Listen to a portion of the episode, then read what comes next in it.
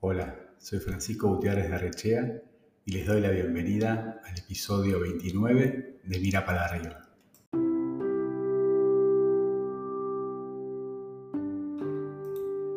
En el 2005, con solo 32 años, me nombraron director corporativo de proyectos del grupo NH. Su CEO, Gabriele Burgio, me dio su total apoyo para armar el equipo con el cual abordar ese maravilloso reto.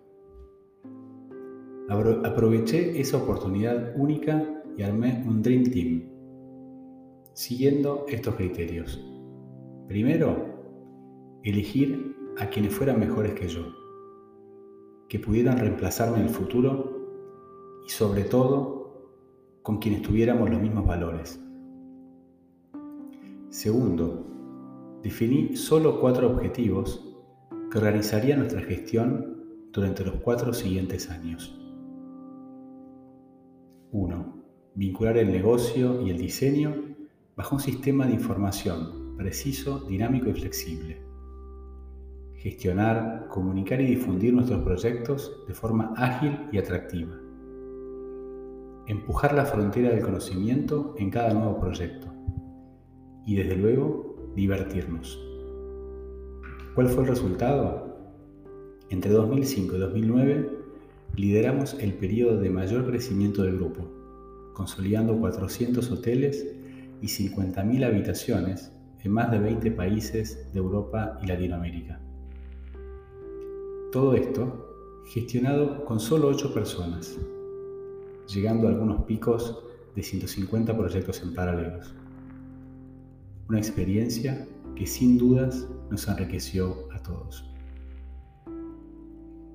Para el episodio de hoy, invité a Ricardo Schulz, uno de los miembros de ese Dream Team, con quien además cursé la carrera de arquitectura.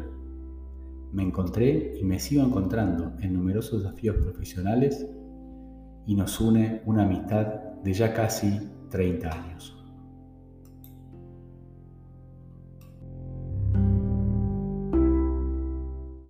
Bienvenido a Mirame Arriba, Ricardo. ¿Qué tal, Kiko? ¿Cómo estás? Un placer. Bueno, te agradezco muchísimo que hayas, te hayas sumado a este espacio. Le cuento a la audiencia que a Ricardo se le va la vida en la arquitectura y se nota no puede hablar si no tiene un papel en la mano y mientras dice cosas va garabateando los conceptos. No sabría si definirlo como mi amigo más arquitecto o como mi arquitecto más amigo mío. Así que después de esta introducción te quiero preguntar qué, qué te llamó la atención de la arquitectura para estudiarla y luego de recibirte convertirla en tu gran pasión, vocación. Bueno, qué, linda introducción. La verdad que de las definiciones no elegiría ninguna. ¿Eh? son, un halago, son un las dos. Eh, sí, sí es verdad que, que me va la vida en la arquitectura y suele ser una frase utilizada en determinados momentos donde tengo que explicar que me estoy jugando mucho en un detalle que parece menor. Eh, siempre las lapiceras de pluma me acompañan, en este momento tengo tres de diferentes colores, ¿sí? Sé que compartimos eso y que reemplazaste también o acompañás la lapicera de pluma por, el lápiz del iPad también, así que nos entendemos bien en ese lugar. Eh, respondiendo a la, pregunta, eh, no, soy, no soy muy consciente de, de en qué momento apareció la arquitectura si bien es verdad que en algún momento este, creo que, lo decidí, que me anoté o que ya empecé a decir que la iba a estudiar, la siento, o sea, en términos de, carrera hay un día que lo decidí, pero en términos de pasión es, es, un, es como algo que siempre estuvo, ¿no? Es como la fe que te acompaña y no sabes quién te la enseñó, cómo te entró y por qué está siempre ahí, es muy fuerte. Así que es como un acompañamiento eh, y no, no, hay, no hay una historia grande detrás de la decisión. ¿sí? Bueno, está, buena esa comparación de esa fe que uno tiene, no sabe dónde viene y, que la vincula de alguna manera también con tu pasión por la arquitectura. Bueno, viste que leí recién el artículo cuando armamos ese famoso Dream Team eh, que compartimos en estos años en España. Y te acordás que cuando teníamos esas primeras charlas, antes de que te incorporaras al equipo, me sentí en la obligación de advertirte que en NH no íbamos a trabajar de arquitectos, sino que íbamos a trabajar de contratar a otros arquitectos para que ellos hicieran los proyectos y nosotros ocuparnos de esos proyectos eh, se adecuaran a, la marca y en todo caso mejoraran el producto a nivel global. ¿Cómo, desde esta pasión, esta vocación que mencionábamos antes, cómo fue ese tránsito de, hacia el lugar del cliente, digamos, del arquitecto? Lo recuerdo, lo recuerdo clarísimo. Este, es muy, es muy, muy buena la pregunta eh, porque, porque tal vez me la hice en ese momento, pero, pero en primer lugar te veía apasionado a vos en lo que estabas haciendo, ¿sí? siempre hablabas de tus proyectos como, como de autoría, como, o sea, de, de, estar sumamente involucrado, eh, con lo cual sospechaba realmente que había algo bueno. ¿Sí? Eso, eso en primer lugar. Y después hay una, hay una especie de, conciencia de aprovechar el tiempo y de tenerle paciencia al tiempo, que, en el que me, gusta cambiar de silla y crecer sentado en la silla del tipo al que yo quiero ayudar, ¿no? al que le quiero prestar mi servicio, al que le quiero diseñar su casa, su hotel. Entonces, el poder eh, sentarte en la silla del constructor te enseña a construir y qué problemas tiene el constructor. Y dónde el constructor te lo va a querer ganar. Y entonces te podés anticipar. Entonces, ¿cómo no hacerlo en la silla del cliente? Eh, desde luego la industria hotelera me parecía algo sumamente interesante, pero no la conocía. Entonces, realmente el, tránsito fue eh, súper intenso de absorber, de absorber, absorber, absorber, y, y es real que hay, hay una especie de...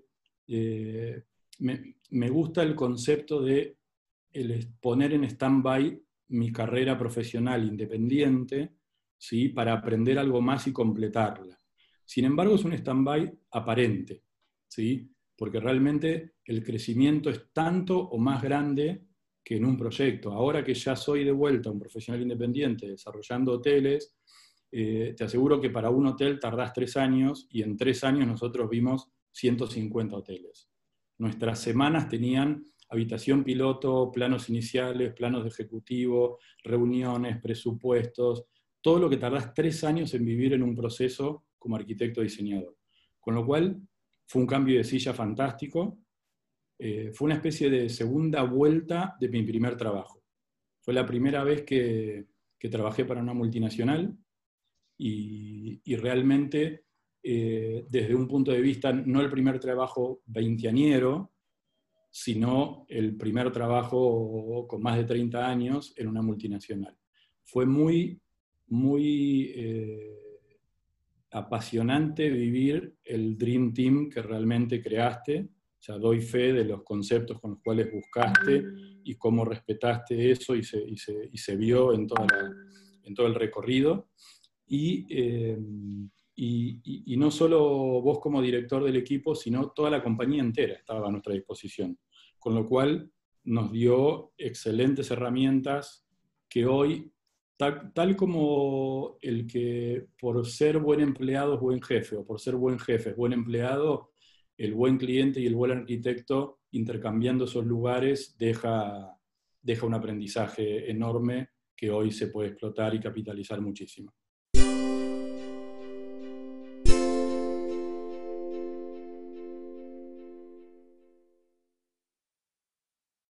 Me voy a quedar con eso de que el, que es buen cliente es buen prestador de servicio, eh, arquitecto en tu caso y, viceversa. Está muy bueno. Recién cuando leí, cuando recordaba esos años, hice un resumen muy simplificado en cuanto a resultados, focalizándome en lo cuantitativo, ¿no? que quizás lo más superficial y con lo que uno de alguna manera puede resumir de una forma muy simple años tan, tan densos y con estas semanas que comentabas recién con tanta variedad de, tareas. Así que me gustaría que, puedas contar el lado B de, esos años, que, puedas compartir con la audiencia cómo lo viste vos, siendo parte de ese equipo, y, qué aprendizajes evidentemente pudiste absorber eh, al desarrollo posterior de tu carrera como arquitecto, eh, no tanto desde lo que es tu hacer y tu diseño, que un poco ya lo contaste recién, sino esto de incorporarte eh, a un equipo que, salvo a mí, no conocías a nadie, muchos de ellos de otras nacionalidades, y, bueno, y cómo articular en eso para llegar a, un fin común que, teníamos encomendado, que era evidentemente eh, llevar adelante este gran plan de desarrollo que tenía la empresa para la que trabajábamos. La verdad que eh, lo viví como estar en el lugar indicado en el momento justo, realmente. Eh, siendo de un perfil independiente, más parecido al obrero que tiene la pala en la mano para trabajar todos los días, mi pala era el lápiz, el papel, el mouse, ¿sí? Eh, pasar a gestionar y a gestionar presupuestos, metros cuadrados, sea, todo más grande de lo que yo venía haciendo, eh, realmente fue eh, un placer. Pero a la vez tuvo, digamos, lo divertido de viajar.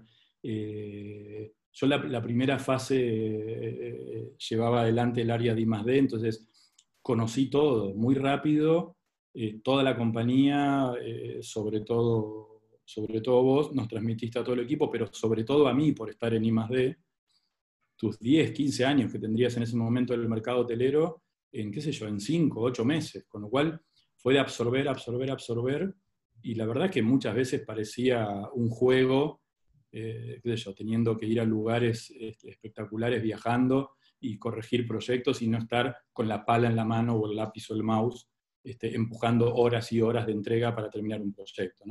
Con lo cual, desde ese lugar eh, eh, pareció fácil en algún momento. Realmente eh, reconozco haber aprendido el lugar real del arquitecto en una cadena de valor muchísimo más amplia. O sea, hay, una, hay un momento en que se decide crear una compañía, se decide meterse en un mercado como el hotelero, se decide ser accionista de la compañía. Entonces, Todas esas decisiones previas terminan generando la oportunidad de participar en un tramo mucho menor del que, del que creíamos o creía yo y que normalmente creemos los arquitectos, subidos a un ego, tal vez, de que vamos a transformar el, transformar el mundo. Eh, y entonces, como que me ubicó mucho, me encantó muchísimo aprender la real dimensión del valor que agregamos. ¿sí? y, a la vez eh, ese ego entiendo que es estrictamente necesario, porque el, hecho de, contratar arquitectos me dejó muy claro cuál fue el mejor, cuál, cuál se perdió una oportunidad delante nuestro, y entonces me enseñó muy bien qué arquitecto quiero ser prestando servicios. Y en términos de equipo humano, no puedo dejar de reconocer que fue un liderazgo muy sano y, claro de tu parte que el equipo, teniendo diferentes nacionalidades, eh, antecedentes, eh, formaciones, eh, realmente competíamos sanamente por ver quién ayudaba más al equipo, quién generaba mejor información, quién generaba mejor este, experiencia de trabajo en conjunto.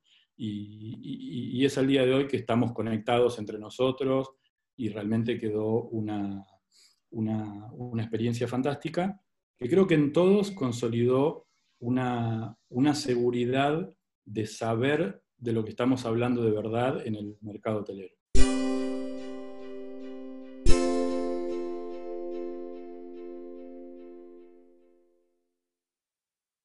Wow, qué lindo, qué lindo resumen nunca lo había mirado de esa manera. Bueno, eh, les cuento que Ricardo, junto a su hermano mellizo Fabián, que en la medida que se van poniendo más viejos, se van poniendo más parecidos, así que cada día es más difícil reconocerlos.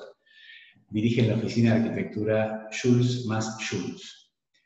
Ellos han diseñado desde una escalera hasta un master plan urbano para las afueras de la ciudad de Buenos Aires, pasando por un sinfín de casas y por algunos hoteles, como bien contaba Ricardo recién. A ver, tengo, tengo una, digamos, una historia de, de idealismo en el que el estudiante pensaba que iba a ser Le Corbusier, ¿no?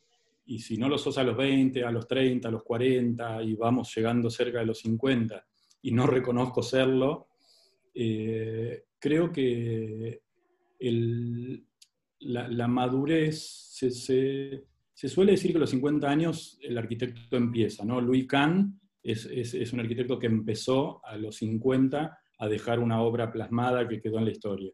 Eh, y, eh, hay, hay, una gran verdad, a los 50 años ya, ya sabemos mucho de lo que hablamos y nos empiezan a llegar las obras interesantes. Entonces, yo creo que este, este estado de, inicio de la madurez, así lo llamaría, eh, me, me, ha enseñado y me está enseñando a disfrutar el recorrido mientras lo estoy haciendo. Es, es como el fin, como si ya estuviera, como si ya hubiera llegado, ¿no? Ya llegué a que empiezo a disfrutar el recorrido no sé hasta dónde va a terminar. Si te tuviera que responder en términos eh, más comerciales, claro que quiero una oficina con determinada escala, con determinada cantidad de proyectos al año, con buenos metros cuadrados, este, pero a la vez, como bien decías, una escalera, un master plan, le ponemos con Fabián una pasión al diseño de, de una escalera o de un master plan igual, ¿no? casi podría recorrer proyectos de diferentes escalas que me encantan y creo que uno de los que más me gusta es un ajedrez. ¿sí? Me tomé el trabajo de estudiar el ajedrez de la Bauhaus y ver cómo lo hacía más simple porque lo quería cortar yo con mis manos. Entonces, corté un montón de cubitos y le hice solo una línea o dos a cada pieza y, era un regalo de Navidad para mi hija, para una de mis hijas. Eh, y realmente es hiper sintético, me encantó y bueno, nada, siempre tengo la expectativa de generarlo en producción y venderlo. De igual forma, le, ponemos esa pasión a, un hotel, a una casa o a una ampliación de un departamento. Así que todos llevan la misma, la misma impronta de obsesión en resolver el detalle y realmente ese recorrido ya empezó, con lo cual es un objetivo en sí mismo este, el poder disfrutar de ese cansancio que te renueva cuando, cuando decís, no, nada me vence y ahora empiezo. Me quedé con, con esto último que contaste, que está bueno, cuando querés mandar todo a pasear y arrancás. Naturalmente, el, ecosistema que rodea a un arquitecto y a un proceso de diseño constructivo siempre implica que hay algunas personas que dependen de nosotros y hay otras personas de las cuales nosotros dependemos en, todos estos proyectos y obras que fuiste llevando adelante, habrás tenido que armar, vos también, tus equipos de trabajo, tu Dream Team. Y, me gustaría saber qué le pedís a la gente que colabora con vos, o cómo los motivás, o cómo te organizás puertas adentro. Bien, mira, realmente eh, hay dos tipos de equipos. El equipo del estudio, de dibujantes, este, eh, renderistas, cómputos, todas las tareas propias de la oficina del proyecto. ¿no? Y después el equipo de obra, que está desde el sobrestante, el director de obra, a el equipo de gente, de obreros, de contratistas, de subcontratistas. Entonces, en ambos casos, la, idea en común es repetir. Entonces, el carpintero que, que, fue bien, repetimos. Y si se vuelve el carpintero estrella y es el único, es fantástico, porque después dibujás 20 planos, pero en la obra hay que modificarlo y te mando una foto de, me apareció este imprevisto, lo resolví así, ¿qué te parece? Inmejorable. Entonces, el equipo de obra es fundamental y, realmente es, difícil conseguirlo, con lo cual es muy interesante mantenerlo. Y respecto al equipo del estudio, eh, hemos tenido diferentes fases, equipo muy profesionalizado de todos arquitectos recibidos, Hemos tenido momentos de Fabián y yo solos, somos el estudio, y en este momento, por ejemplo, tenemos un equipo tanto en Pilar, eh, él como yo en Buenos Aires, de estudiantes eh, en el entorno de Diseño 4, eh, brillantes todos, todos, increíblemente brillantes todos, amigos entre ellos, Eh, con lo cual el espíritu es espíritu de taller universitario, con lo cual eso me, me fascina. La verdad que casi que elegiría ese perfil para siempre, ¿no? más allá de la necesidad de profesionalizar en determinados momentos de mayor cantidad de trabajo. Y lo que les pido es, es, un poco lo que traen, porque les pido que me acompañen, que me llenen la oficina, aunque sea virtual en este momento, de espíritu universitario. Eh, les pido compromiso, que es el que yo les muestro, eh, creatividad, y sobre todo hay una cosa que es casi logística, pero muy interesante porque es un aprendizaje para la vida, que es creo ser un buen delegador, ¿cómo se dirá esa palabra? Y entonces les pido que sepan tomar esa autonomía, ¿no? que, yo les, les, doy la oportunidad de, explorar. Y entonces en ese sentido, que sean capaces de asumir riesgos. Y riesgo de repente puede ser, no hay instrucciones porque yo estoy en una obra y hoy qué me toca hacer. Bueno, ayer estaba con este tema, lo sigo y lo evoluciono y hago un 3D. ¿no? Entonces, realmente eh, Estoy muy contento con los equipos que he tenido y con el equipo actual y realmente se va, se va eh, unificando criterio y dentro de, dentro de ese pedir también está la motivación, porque es lo mismo que, que yo doy. ¿no? Yo creo que eh, me interesa motivarlos en, en, el que siempre tener en cuenta que están aprendiendo y que entonces explico más de lo estrictamente necesario. ¿sí? No me cuesta mucho hablar así que tengo muy, muy fácil extenderme. Y entonces hay, una, hay un, un, entregar y recibir, un dar y recibir este, mutuo que, que, llena de aprendizaje la oficina y que por cierto ahora en la virtualidad la verdad que está funcionando de maravilla, así que sigue, sigue vigente el mismo espíritu universitario a través de Zoom, WhatsApp, croquis a mano, rayotes en el teléfono y lo que haga falta.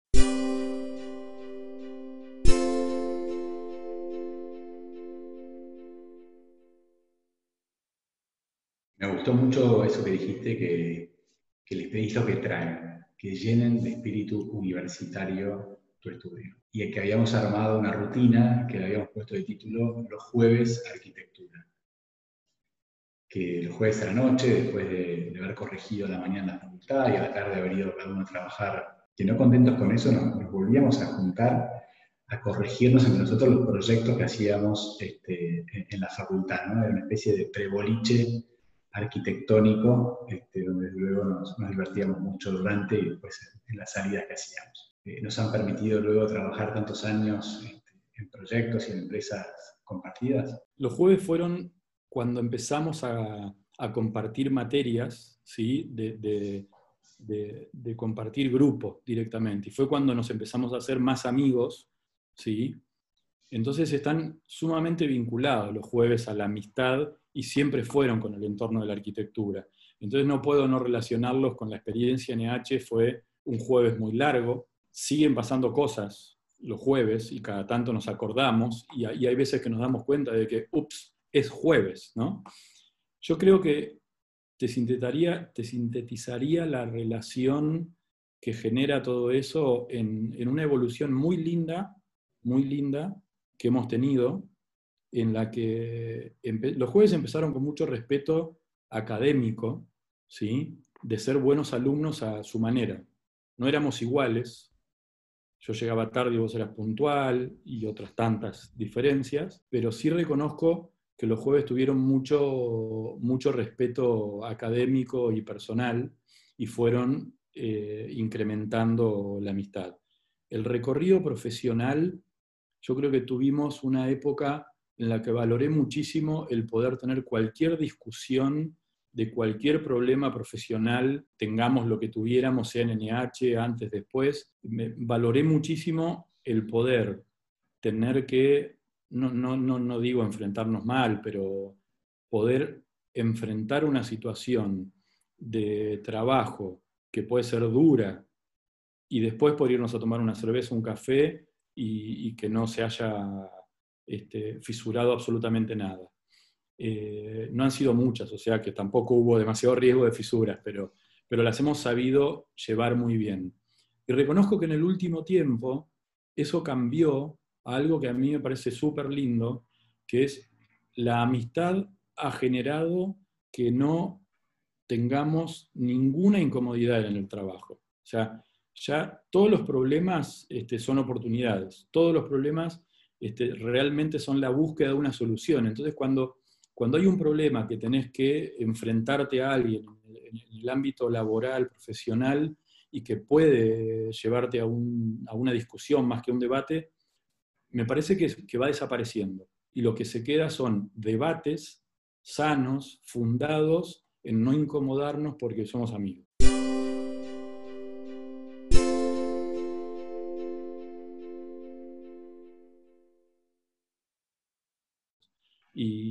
Realmente este, lo, vivo como una experiencia súper agradable de amistad, en donde el trabajo tiene un primer plano. ¿sí? No es que la amistad copó el primer plano y entonces dejamos, por no molestarnos, dejamos el, rol que tenemos.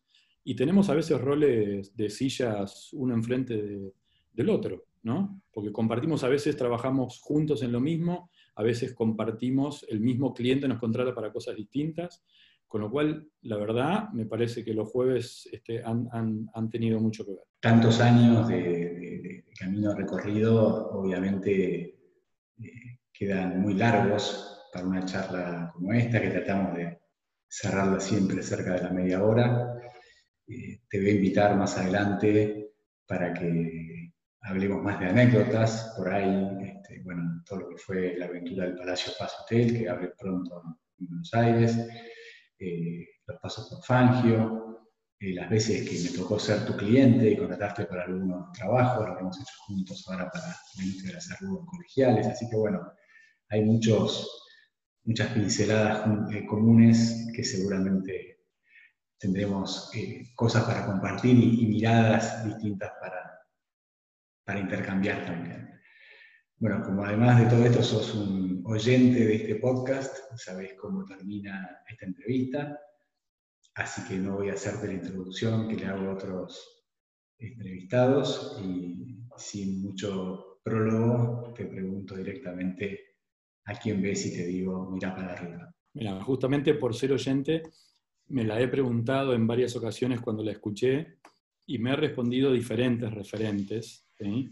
Desde mi madre, mi padre, mi mujer, mis hermanos, eh, algún otro referente profesional, pero en la necesidad de enfrentarme a que me lo preguntes, realmente, como conozco la pregunta, ya miré para arriba y sinceramente es un gesto habitual buscando a Dios. Entonces es a quien veo realmente.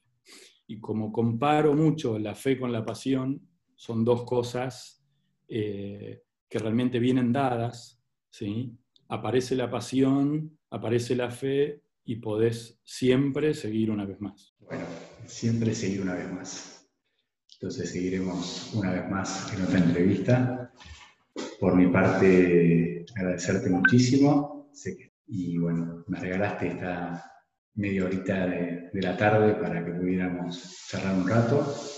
Así que otra vez, muchísimas gracias y ya quedas invitado para hacer un nuevo episodio futuro donde contemos anécdotas de las veces que nos tocó encontrarnos en diferentes proyectos. Aceptada la invitación, agradezco esta invitación y esta media hora fantástica. Y, bueno, me encanta regalarme cada tanto este, esa media hora de escuchar los episodios de Mirar para arriba.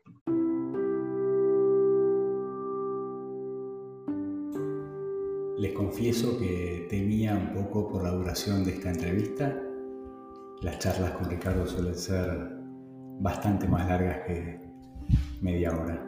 Así que le agradezco a Ricardo por su capacidad de síntesis y espero que hayan disfrutado mucho esta conversación. Para mí fue un placer haber entrevistado a un gran amigo como él. Los espero la semana que viene con otro episodio de para arriba.